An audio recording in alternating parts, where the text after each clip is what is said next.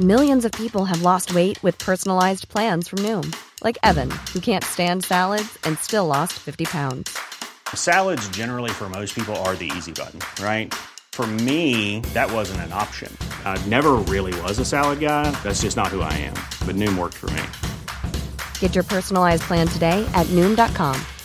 Real Noom user compensated to provide their story. In four weeks, the typical Noom user can expect to lose one to two pounds per week. Individual results may vary.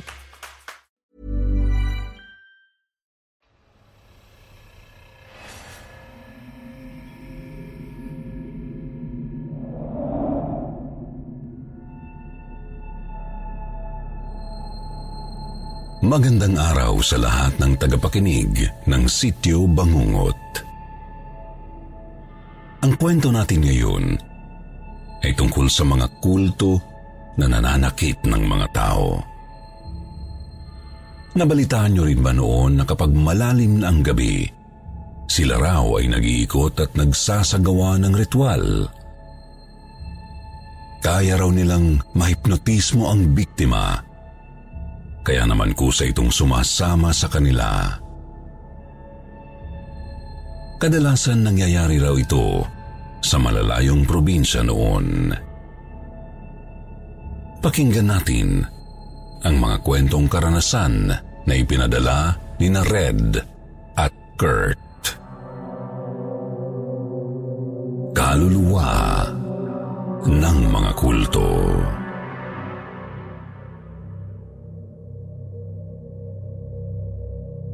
Magandang gabi po sa lahat.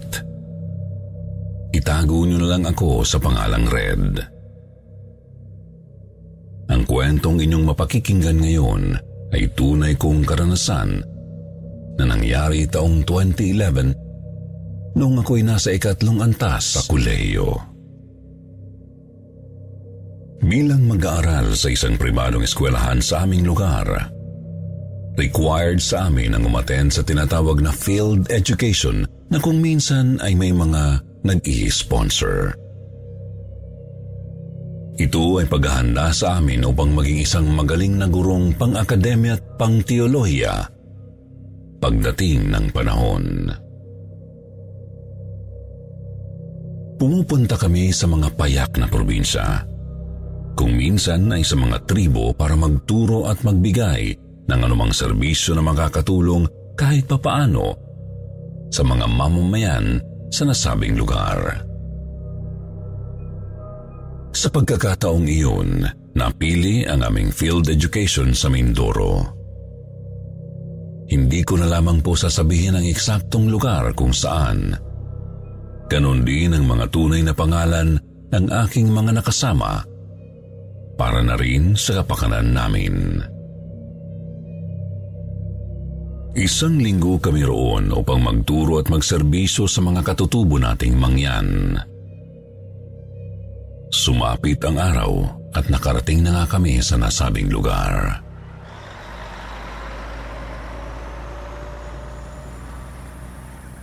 Pagbaba sa mismong aplaya ay pansamantala kaming nagpulong para sa mga dapat gawin.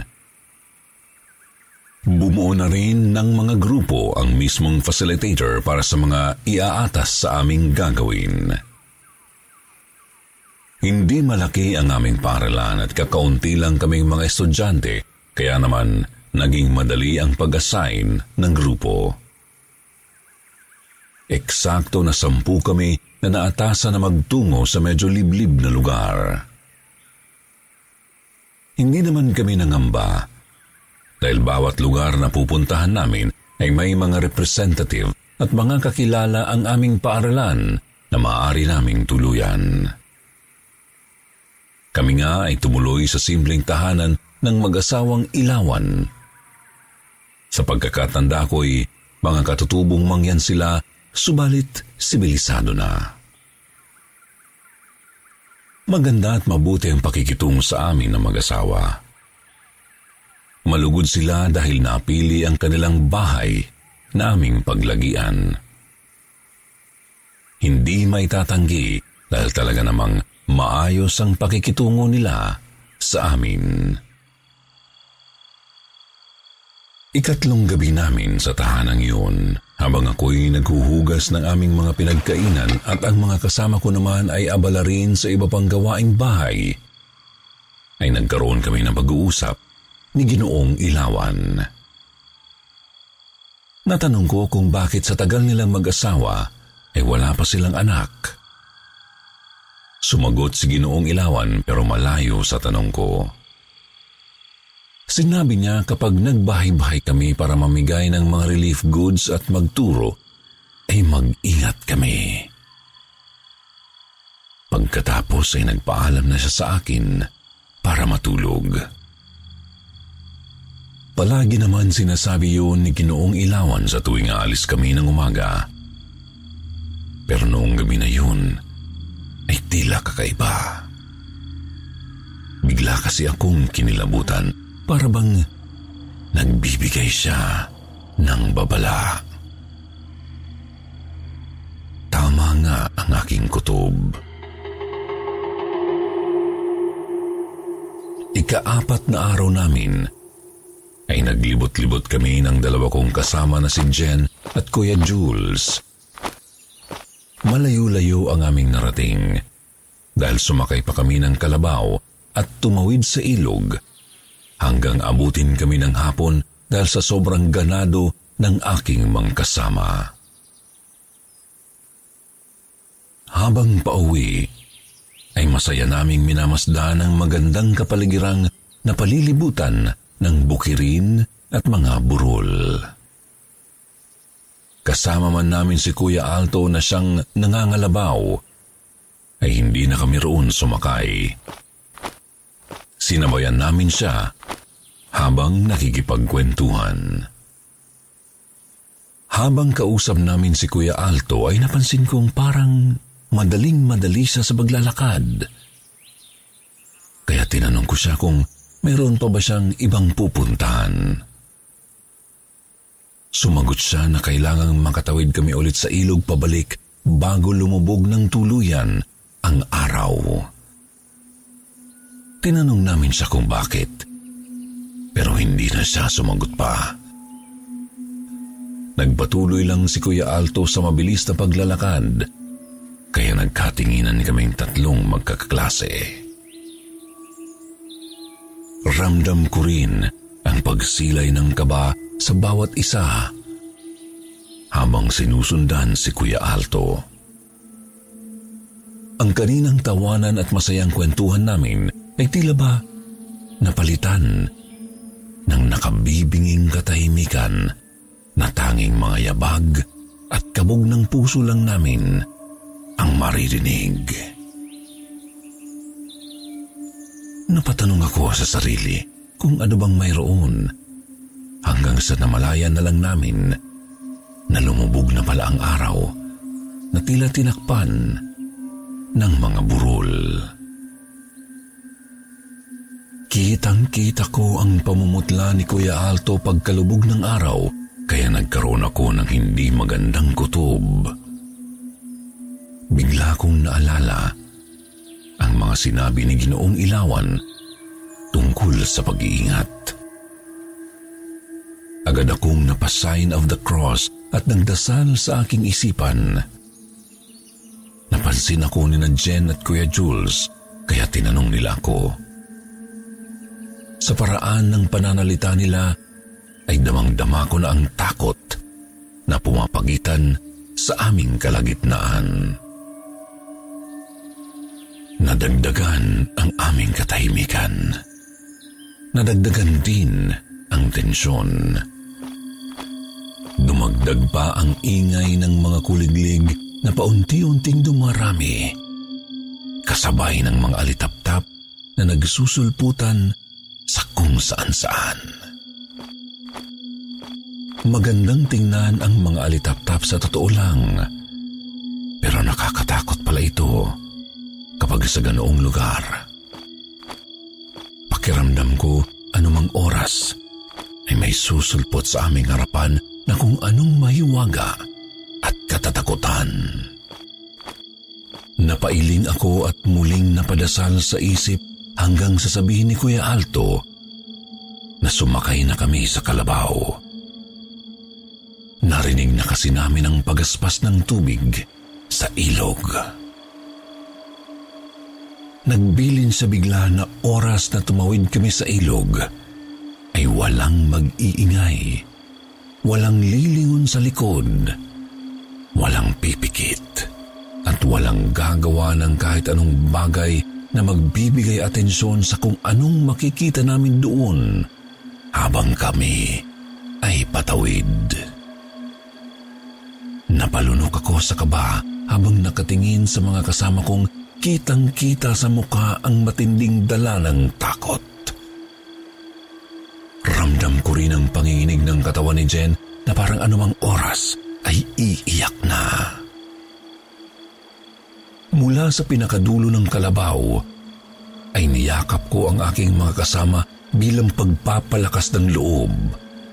Kasunod noon, ay biglang pinatay ni Kuya Alto ang flashlight na ikinagulat namin. Muntik pa ngang mapatili si Jen, mabuti na lang ay natakpan ko na agad ang bibig niya. Nang unti-unti nang nasanay ang aming mga mata sa dilim, ay tumambad na sa aming mga mata ang ilog. Sinunod namin ang bili ni Kuya Alto habang dahan-dahang tumatawid sa ilog sakay ng kalabaw. Nakatingin lang ako sa harapan kung saan nangunguna si Kuya Alto habang hinahatak ang sinasakyan namin. Habang nakatuon sa kanya ay sinasabayan ko yun ng pakiramdam sa paligid at taimtim na dasal nagsimulang umihip ang hangin. Banayan ito, subalit kilabot ang hatid ng pagdampi sa aming balat. Nadama kong mas lalong nanginig si Jen dahil sa takot at nang saglit ko siyang binalingan, ay tahimik na siyang umiiyak. Nang nasa kalagitnaan na kami ng ilog, ay nagsulputang muli ang mga alitap-tap at sinundan na naman yun ng pag-ihip ng hangin. Subalit sa pagkakataong iyon, ay may kalakasan na ang ihip nito at mas matinding kilabot na ang hatid sa amin. Kahit ako ay nagsimula na ring manginig sa takot. Pagkatapos noon ay nakarinig kami ng tila mga himno. Hindi pangkaraniwan himig na tila dasal. Dasal na may dalang kilabot na sumagad sa aming mga kalamnan at buto. Palakas yun ng palakas hanggang sa magsulputan ang mga taong nakasuot ng bistinang puti mula sa aming harapan. Lumakas ng lumakas ang mga himno nila habang sumasalubong sa aming pagtawid. Habang palapit sila sa amin, ay mas lalo kong nararamdaman ang pangangatog ng katawan ni Jen. Ganoon din ang sarili ko. Kaya mas humigpit ang hawak ko kay Kuya Jules na nasa aking harapan. Ginawa ko yun upang ipatid na tibayan ang loob. Sa tanang buhay namin ay ngayon lamang kami naka-encounter ng ganitong pangyayari. Huminto si Kuya Alto at hindi gumalaw. Habang ang mga nakaputing tao ay humihimnong naglalakad pasalubong sa amin na tila ba hindi kami nakikita. Hindi namin maintindihan ang kanilang mga binibigkas pero magkagayon may nakakakilabot itong pakinggan. Para silang nagtatawag ng kung anong elemento habang nagpuprosesyon. Bago sila tuluyang makalampas sa amin, ay nakita ko pa ang dalawang tao na may bitbit ng patay na hayop. Hindi ko mawari kung anong klase ng hayop dahil madilim, pero sigurado akong nabalatan na iyon. Nang makatawid na ng ilog ang mga taong nakaputi ay mabilis na umabante si Kuya Alto Nakatawid kami ng ligtas sa ilog, kaya nakahinga ako ng maluwag.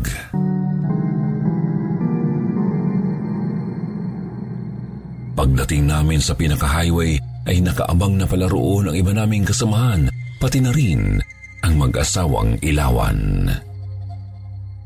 Nang makita namin sila ay sabay-sabay kaming napaiyak ni na Jen at Kuya Jules. Kinabukasan ikalimang araw namin sa lugar. Oras ng pahinga sa umagang iyon nang magkwento si Ginoong Ilawan. Pinaniniwalaan nilang mag-asawa, pati na rin ang mga nakaroon sa kanila na ang kanilang anak na 16 anyos na noon ay kinuha ng mga kulto. Kulto na kung saan ay kagaya raw ng nasa lubong namin habang tumatawid sa ilog. Mayroon daw simbahan noon sa pinakaliblim na lugar sa kanila na pinaghihinalaang doon nagpa-practice ng pagiging kulto. Ayon daw po sa mga matatanda noon, nakita raw nila mismo ang itsura ng simbahan. Noon pa raw ay laganap na ang balita tungkol dito na tuwing alas 6 ng gabi ay tumatawid ang mga ito sa ilog bilang bahagi ng prosesyon. At sa oras na maantala raw sila, ay kukunin kanila at gagawing alay. Pero mula raw nang maging usap-usapan ng tungkol sa kulto sa kanilang lugar, hindi raw nagpakita pa sa mga lolo at lola nila noon ang mga kaanib sa sinasabing kulto. Sa pagdaan ng panahon, ay wala na raw silang balita kung nasaan na ang mga ito at kung ano ang nangyari sa kanila. Ang sabi ni Ginoong Ilawan, baka raw multo ng mga kulto ang nakita naming tumatawid sa ilog at patuloy na gumagawa ng ritual. Matapos iyong mangyari sa amin ay siniguro ng aming paaralan na magiging ligtas na ang bawat field education. Salamat sa Diyos dahil ligtas kaming nakabalik sa nakakatakot na karanasang iyon. Kaya sa mga mahilig magbunta sa mga liblib na lugar, ay lagi tayong mag-iingat. Puno ng hiwaga at kababalaghan ang ating mundo. Kaya lagi nating baunin ang panalangin kahit saan man tayo magpunta.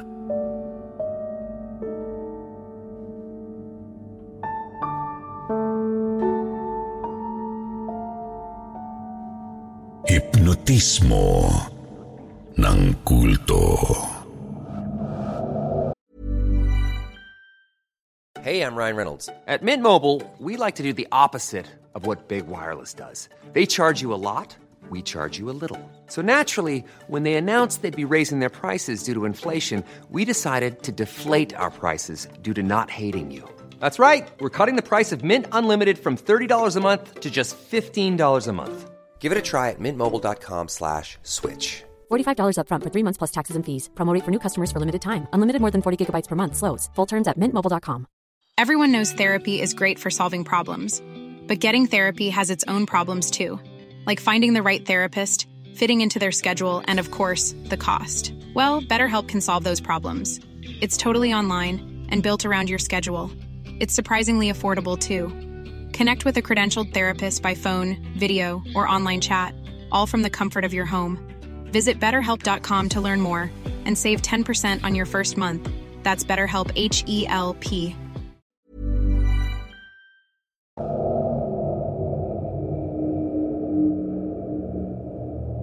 Isang mapagpalang araw sa ating lahat.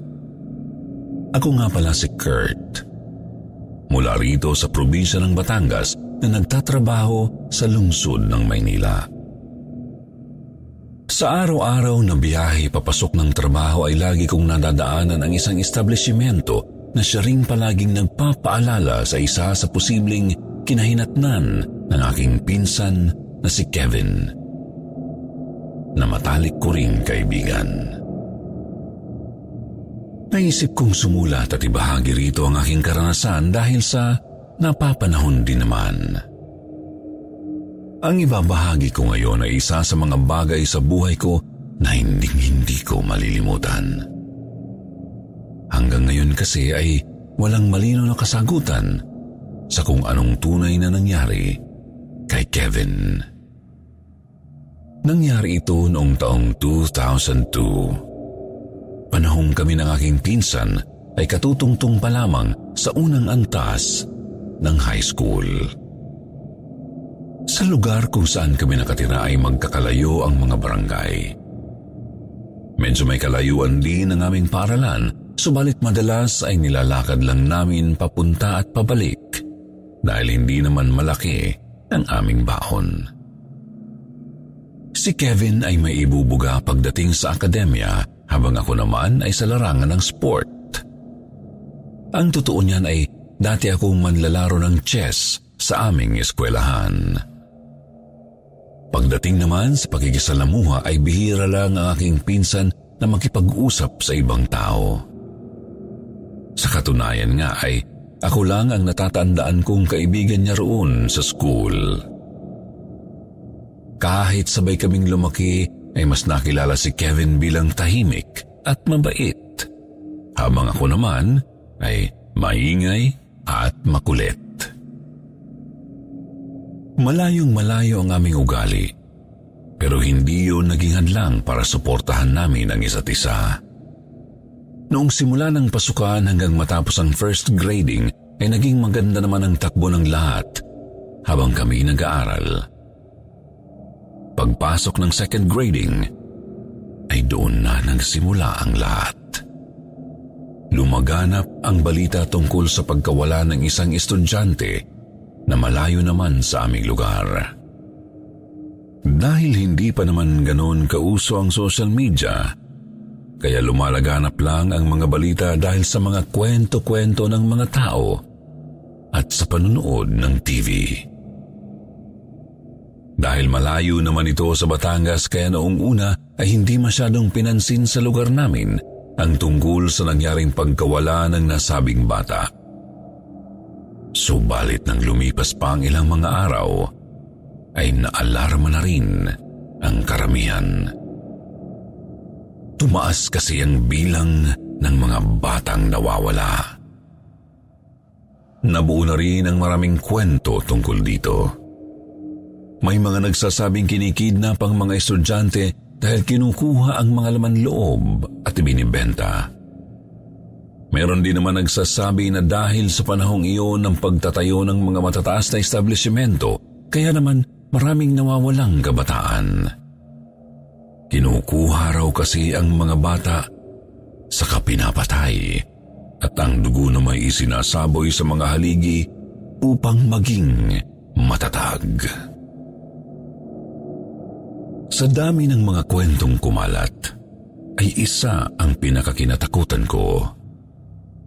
Ito ay ang paglaganap ng mga kulto. Naalala ko kasi noong buhay pa ang aking nanay. Madalas niyang banakot sa amin yun na kapag daw hindi kami umuwi ng maaga, ay kukunin kami ng mga kulto. Minsan niya na rin nasabi na sa kanilang probinsya sa Misamis ay laganap ang mga kulto. Tuwing hating gabi raw, Nangangatok ang mga ito sa mga bahay-bahay at kapag pinagbuksan sila ng pinto, ay mapapasailalim ka sa kanilang kapangyarihan hanggang sa mapilitan kang sumama. Kaya nang madinig ko ang balita na lumaganap nga rin ito sa aming lugar, ay talagang kinabahan ako. Dahil sa mga balitang yun, kaya naman nagpaabot na rin ng babala ang aming eskwelahan na mag-ingat. Napilitan din tuloy kami ni Kevin na sumakay ng jeep o makisabit kapag pauwi na. Nagkataon naman habang laganap ang ganoong balita, isang gabi ay naiwan akong mag-isa sa bahay. Sabi ng nag-iis naming kabitbahay na ilang metro ang layo sa mismong pwesto ng aming bahay, ay isinama raw ng kapitan sa aming barangay ang aking tatay para sa paghahakot ng mga gamit at madaling araw na silang makakauwi. hindi na ako nakapagreklamo dahil wala naman na akong magagawa. Naisip ko na lang na doon na muna ako matutulog kina Kevin. Pero bago pa ako lumabas ng bahay, ay mayroong kumatok. Pagbukas ng pintuan, ay naroon ang aking pinsan. Kasama rin pala ni na kapitan at tatay si Tio Atoy sa paghahakot ng gamit habang ang nanay niya na si Tia Miling ay nasa lamay naman dahil isinama ng mga kapo manggagawa nito sa simbahan. Noong gabing iyon ay nakitulog sa bahay si Kevin. Hindi niya man ganoon sinasabi sa akin alam kong natatakot din siyang mag-isa sa kanilang bahay. Bago kami matulog ay ginawa naming magpinsan ang mga bili ng mga nagkukwento tungkol sa mga kultong lumalaganap. Ipinasok namin sa loob ng bahay ang aming tsinelas pati ang mga damit na nakasampay dahil maaari nila itong dasalan para mapasailalim kami sa kanilang kapangyarihan. Pinagkakalas ko rin ang mga tingting at isinabo yon sa palibot ng bakuran namin pati sa bubong. Ang natirang piraso ay sinandal ko ng pabaliktad sa pinto ng bahay pagkasara ko rito. Ipinangharang ko na rin ang gawa sa kawayan naming sofa. Si Kevin naman ay naglagay ng mga asin sa bawat bintana sa loob mismo ng bahay. Ito raw ang pangontra para hindi mapasailalim at makuha ng kulto. Matapos naming magdasal ng aking pinsan ay natulog na kami kaagad. Nainggit pa nga ako kay Kevin dahil ang bilis niyang makatulog habang ako ay isip ng isip sa kung anong pwedeng mangyari sa gabing yun. Pakiramdam ko ay ang bagal ng oras. May mga pagkakataong napapapikit na ang aking mata. Subalit kapag may naririnig akong kaluskos, ay agad din akong napapadilat hanggang sa napabalikwas na nga ako ng bangon dahil sa isang malakas na alulong ng aso mula sa kapitbahay namin. Kinilabutan ako at napatakip ng kumot pagkarinig doon. Ayon kasi sa mga matatanda na kapag may asong umaalulong, ay may hindi magandang mangyayari katulad ng pagkamatay ng isang tao. Habang nakatalakbong ng kumot ay tumingin ako kay Kevin pero tulog na tulog pa rin talaga siya kaya naman ipinikit ko na lang ulit ang aking mata. Subalit umalulong na naman ang aso. Sa pagkakataong iyon ay mas matagal at mas nakakikilabot na ang dala ng alulong na iyon. Hindi ko maintindihan pero biglang nagtaasan ang aking mga balahibo. Parang bigla akong nakaramdam ng nakakatakot na presensya na paligid-ligid lang sa amin. Tuluyan na ngang nawala ang aking antok, lalo na nang makarinig ako ng mabibigat na yabag mula sa labas ng bahay.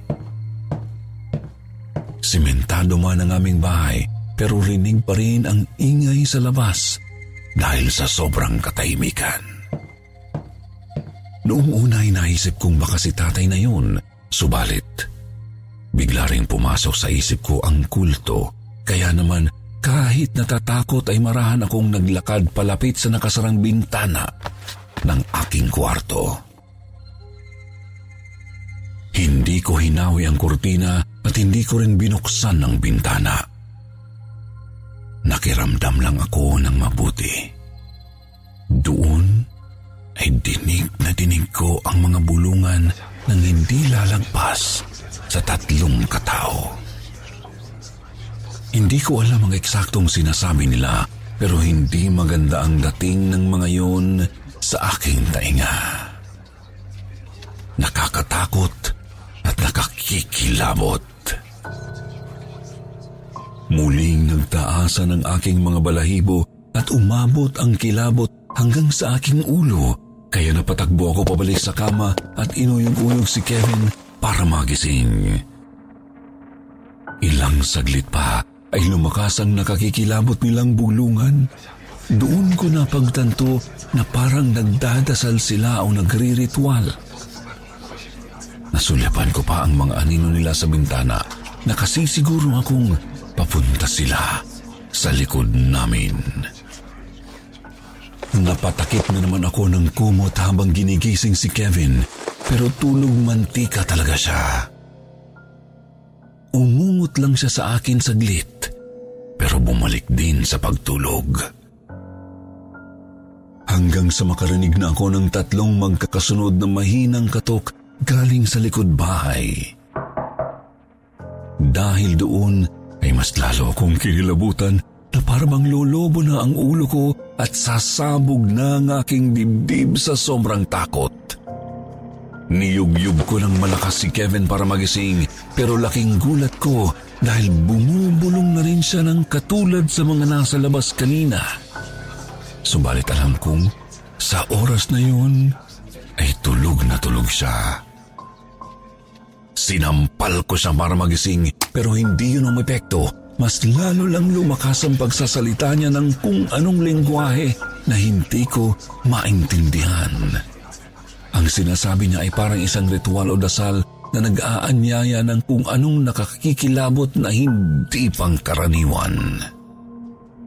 Habang nagpapatuloy siya sa pagbigkas ay palakas naman ng palakas ang mga katok sa likod ng bahay. Sa lakas ng pagkatok nila sa pinto, pakiwari kung ay anumang oras ay maaari na iyong mabuwag. Dahil sa hindi ko alam ang gagawin ko ay tumakbo na lang ako palabas ng kwarto at binuksan ng mga ilaw. Ubod lakas din akong sumigaw ng saklolo sa pagbabaka sakaling marinig ng kapitbahay. Subalit isang malakas na alulong ang sumukli sa aking pagsigaw. Nagpatuloy ang tulog na si Kevin sa pagsasalita ng kakaibang lingwahe, pati na rin ang malakas na pagkatok sa pinto sa likod bahay. Kahit na natataranta ako, ay binalikan ko ang aking pinsan. Pinilit ko talaga siyang gisingin, pero walang talab hanggang sa marinig ko na lang na tila nabuwal na ang nakasarang pinto sa likod ng aming bahay. Dahil sa sobrang dala ng takot ay nawala na sa isip ko ang mga dapat gawin. Napatakbo na lang ako palabas ng bahay ni hindi ko na nga namalayan kung paano ko nabuksan ang pinto namin na hinarangan ko pa ng sofa gawa sa kawayan. Hindi pa man ako nakalalayo ay naaaninag ko na sina tatay at tiyo atoy. Napaiyak ako habang humihingi sa kanila ng tulong kaya agad silang tumakbo sa bahay para balikan si Kevin pero naabutan nilang nahihimbing ng tulog ang aking pinsan. Kinabukasan matapos ang nangyari kaninang madaling araw ay hindi ako pumasok sa school. Kahit anong pilit ni tatay at ni Kevin ay mas pinili kong magkulong sa kwarto. Hindi pa rin kasi talaga maalis sa isipan ko ang mga nangyari. Kahit pa sinasabi ni tatay sa akin na guni-guni ko lamang yun, ay alam kong totoong totoo ang nangyari. Inabot na lang ako ng tanghali kakaisip kung babalikan nila ako o si Kevin. Dala ng matinding pag-iisip, mga bandang alas tres ng hapon ay nakatulog ako at nagising din kinagabihan dahil sa yugyug ni Tia Miling. Alas 10 na pala ng gabi at napahaba ang aking tulog. Ang mas ikinagulat ko ay nang sabihin ni Tia na hindi para umuwi si Kevin sa kanila. Isa lang talaga ang pumasok sa isipan ko noong mga oras na sinabi niya iyon. Nakuha ang pinsan ko ng kulto.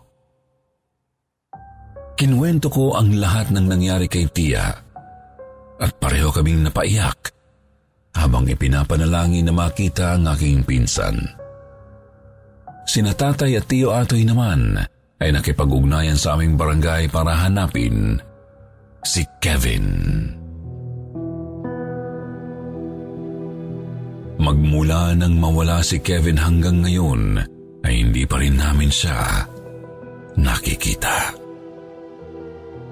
Maraming nagsasabi na baka inialay na ang dugo niya sa mga ginagawang establishmento noon o kinidnap para kunin ang laman loob at ibenta o kinuha ng kulto. Pero para sa akin ay natangay nga siya ng kulto matapos may mangyari sa bahay noong gabing iyon. Bilang pamilya niya, masakit man pero hindi na kami umaasang babalik siya sa haba ng panahon.